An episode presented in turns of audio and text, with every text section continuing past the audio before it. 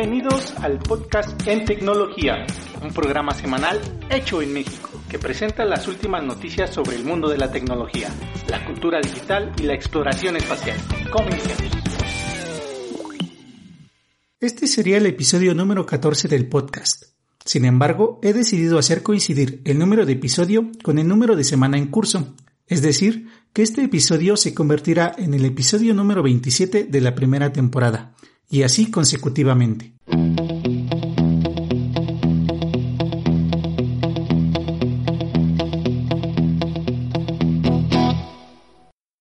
Vamos a hablar sobre la Ley Federal de Derechos de Autor en México, debido a que los legisladores en el país acaban de aprobar una reforma a esta ley, como parte de la implementación del T-M E C, el nuevo Tratado de Libre Comercio entre los Estados Unidos, Canadá y México, que entró en vigor el pasado primero de julio de dos mil veinte.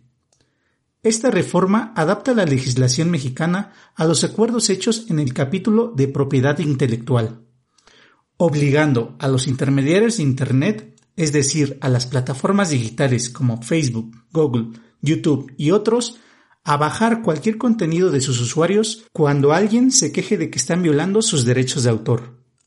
Esto podría considerarse una medida rápida y eficaz para eliminar de Internet contenido que fragantemente viola los derechos de autor.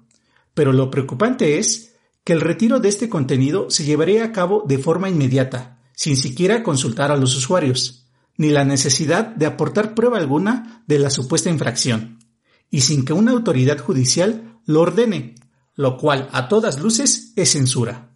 Ahora, cualquier persona, empresa o gobernante puede solicitar que se elimine una foto, video, meme, nota periodística, tweet o podcast por cualquier cosa mayor o menor que supuestamente esté violando sus derechos de autor. De modo que los creadores de contenido deberán de tener mucho cuidado en las imágenes y en la música de fondo que aparezca en sus videos, o lo que es más preocupante, ya no se permitirá la sátira ni la opinión crítica.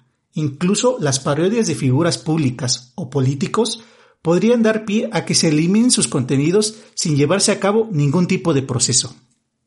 Es decir, que esta reforma podría terminar por limitar el entretenimiento y coartar la libertad de expresión, lo que claramente es incompatible con la Constitución y los tratados internacionales de derechos humanos. De hecho, la C N D H y analiza interponer la acción de inconstitucionalidad para evitar la aplicación de esta ley. Por último, cabe mencionar que esa no sería la única afectación que traería consigo estas reformas, pues también se impondrían medidas tecnológicas de protección, también llamados candados digitales, los cuales limitarían a los usuarios en, por ejemplo, copiar el contenido de un D V D, hacer una captura de pantalla, instalar o desinstalar un software e incluso reparar un dispositivo por cuenta propia, aplicando sanciones de hasta diez años de cárcel para quienes se salten estas medidas de protección. Un hecho que es igual o más controversial que la censura.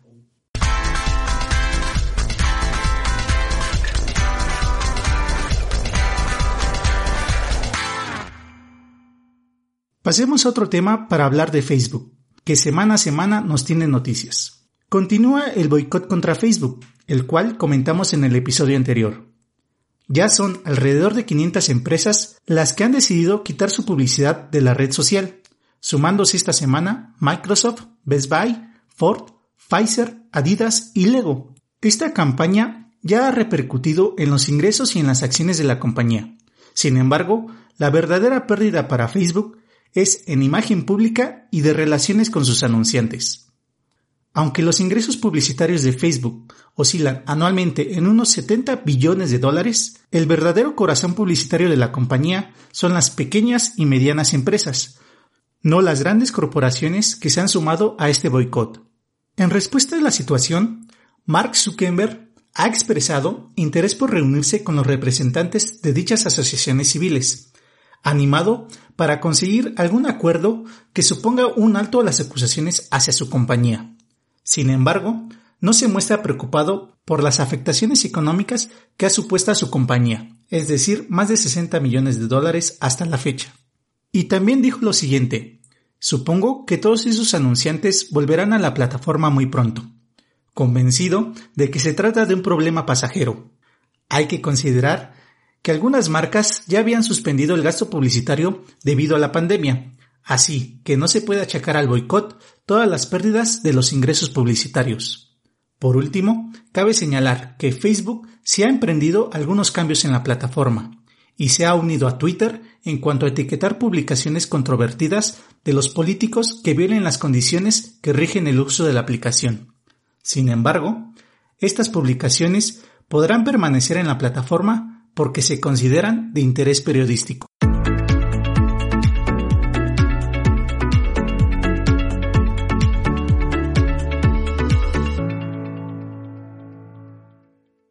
Hablando ahora de otra de las aplicaciones de Facebook, WhatsApp ha activado los primeros stickers animados.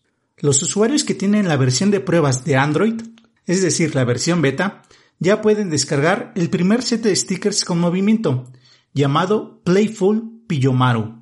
Piyomaru es una simpática ave japonesa de color amarillo, desarrollada hace tiempo para distintas plataformas, incluido Facebook. Eso sí, para que tus contactos puedan ver las animaciones que les envíes, también deberán contar con la última versión beta de WhatsApp. Por último, se espera que pronto esta nueva función de WhatsApp pase a la versión pública y que exista una gran variedad de stickers para elegir. Y cabe mencionar que esta función o característica ya lleva tiempo implementada en Telegram, teniendo en cuenta que los stickers animados de Telegram son en la práctica gráficos vectoriales que además están guardados en la nube.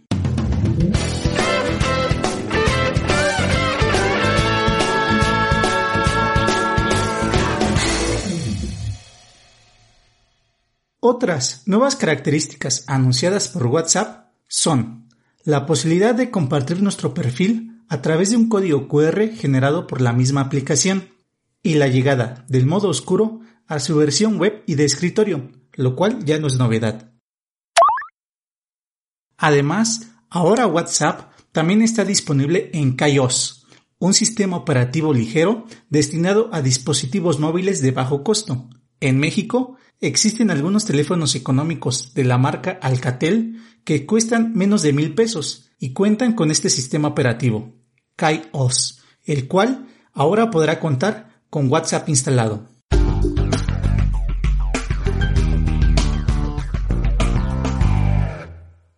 Para terminar con Facebook, Oculus, la división de realidad virtual de Facebook, ha presentado un nuevo modelo para lentes de realidad virtual, que parecen unas gafas de sol.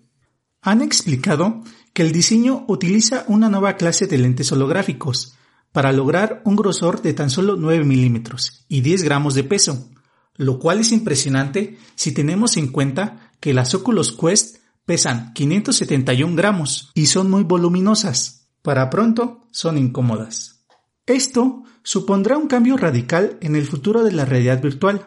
Sin embargo, Facebook tiene muchos pendientes por resolver sobre esta tecnología, como la fuente de energía o el hecho de que actualmente solo pueden mostrar imágenes de muy baja resolución en color verde. Sin embargo, no deja de ser prometedor e impresionante.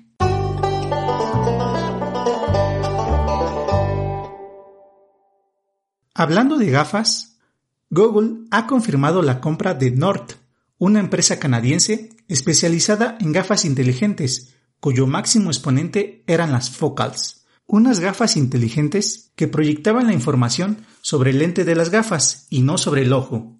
Supuestamente, Google habría pagado unos ciento ochenta millones de dólares por la adquisición de la compañía, la cual seguirá operando desde Canadá para probablemente seguir desarrollando nuevos dispositivos de hardware, pero ahora bajo la marca de Google.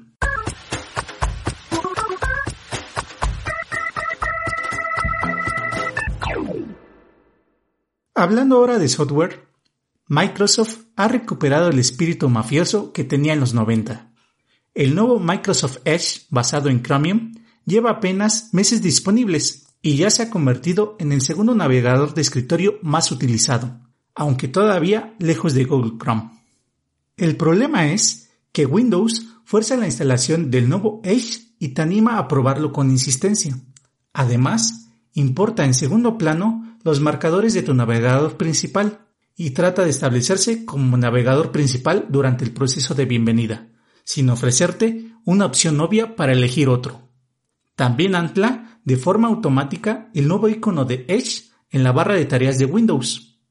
Aunque el navegador ofrece buen rendimiento y varias ventajas, esta estrategia para ganar usuarios recuerda a lo peor de Microsoft.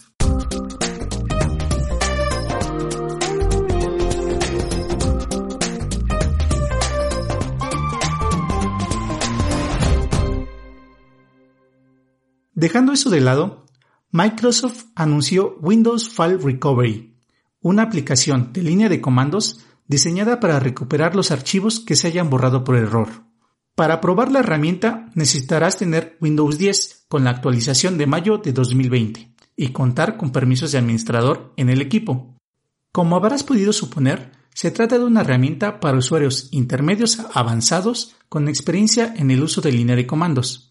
Sin embargo, Microsoft explica que permite recuperar una gran variedad de archivos y documentos de discos duros locales, unidades U S B e incluso tarjetas S D.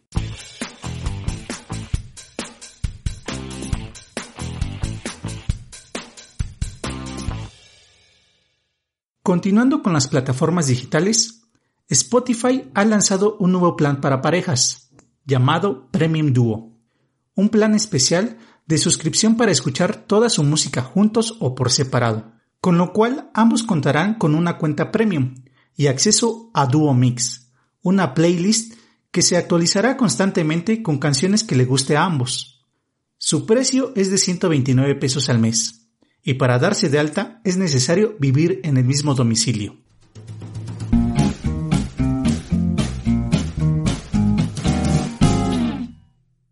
Una función que regresa a Spotify en México y en otros veinticinco países de América Latina es la de mostrar las letras de las canciones en tiempo real.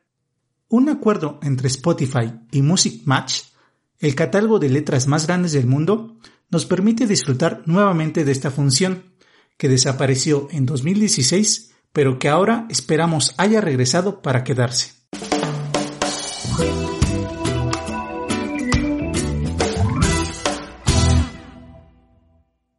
Ahora una nueva herramienta que interesará a más de uno.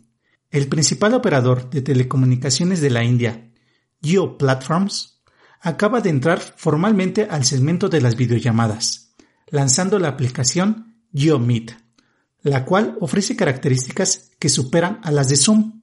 Además, la aplicación es multiplataforma y completamente gratuita, al menos por el momento. JioMeet cuenta con una interfaz que se te hará muy familiar, por no decir que es una copia de Zoom, y permite establecer videoconferencias en definición de setecientos veinte píxeles con hasta cien usuarios durante veinticuatro horas, de tal forma que JioMeet se apunta como una grandiosa alternativa para hacer videollamadas hoy en día. Para cerrar la sección, una buena noticia para los otakus. Una nueva plataforma de streaming especializada en anime japonés llamada Funimation llegará a los mercados de México y Brasil en algún momento del otoño.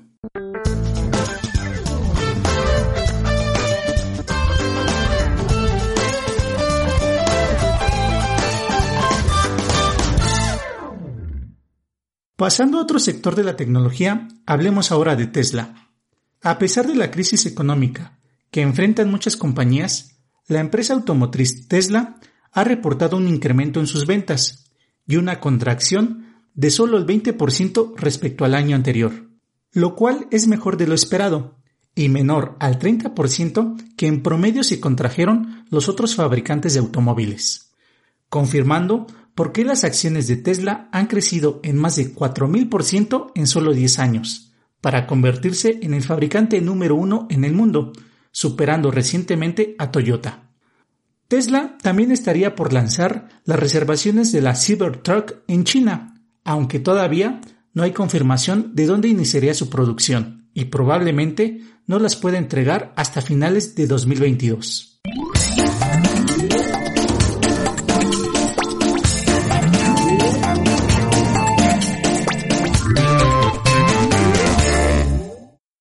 Para terminar este podcast y después de dos semanas de no hacerlo, despegamos al espacio. T-minus ten, nine, eight, seven, six, five. All three engines up and burning. Two, one, zero, and liftoff. The final liftoff of Atlantis on the shoulders of the space shuttle. America will continue the dream. Comenzamos con una mala noticia.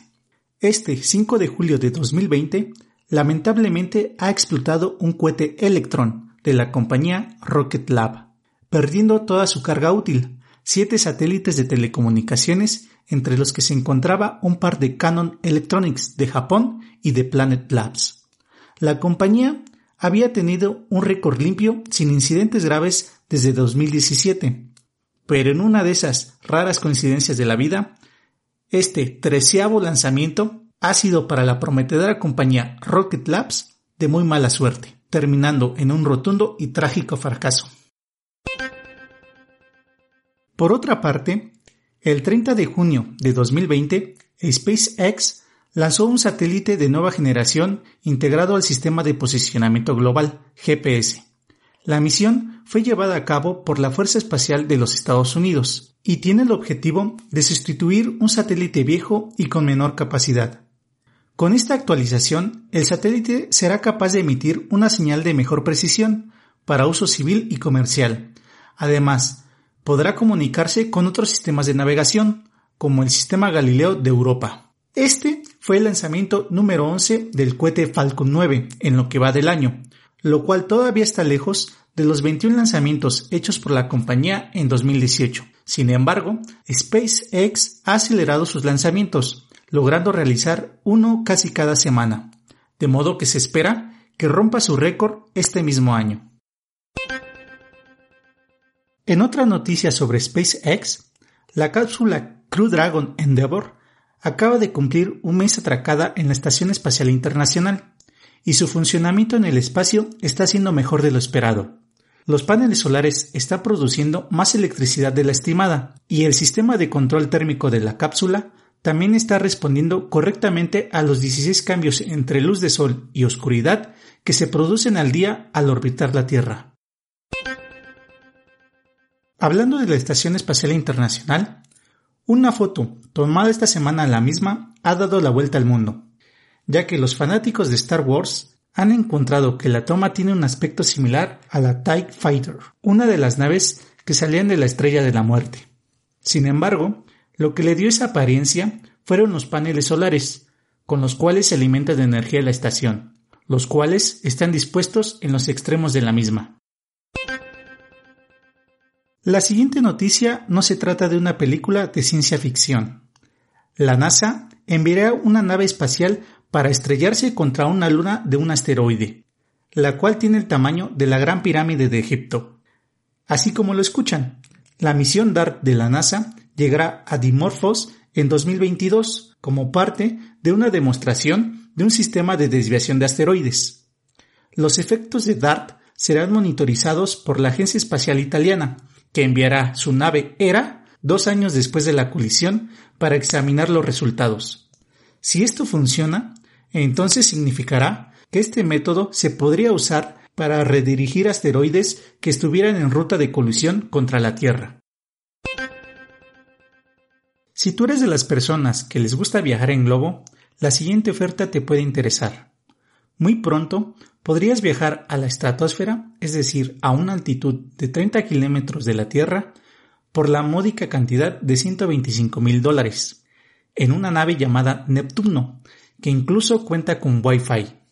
La salida será desde el Centro Espacial Kennedy de la NASA y viajará hacia el este sobre el Atlántico durante el invierno, y en el verano será al oeste sobre el Golfo de México.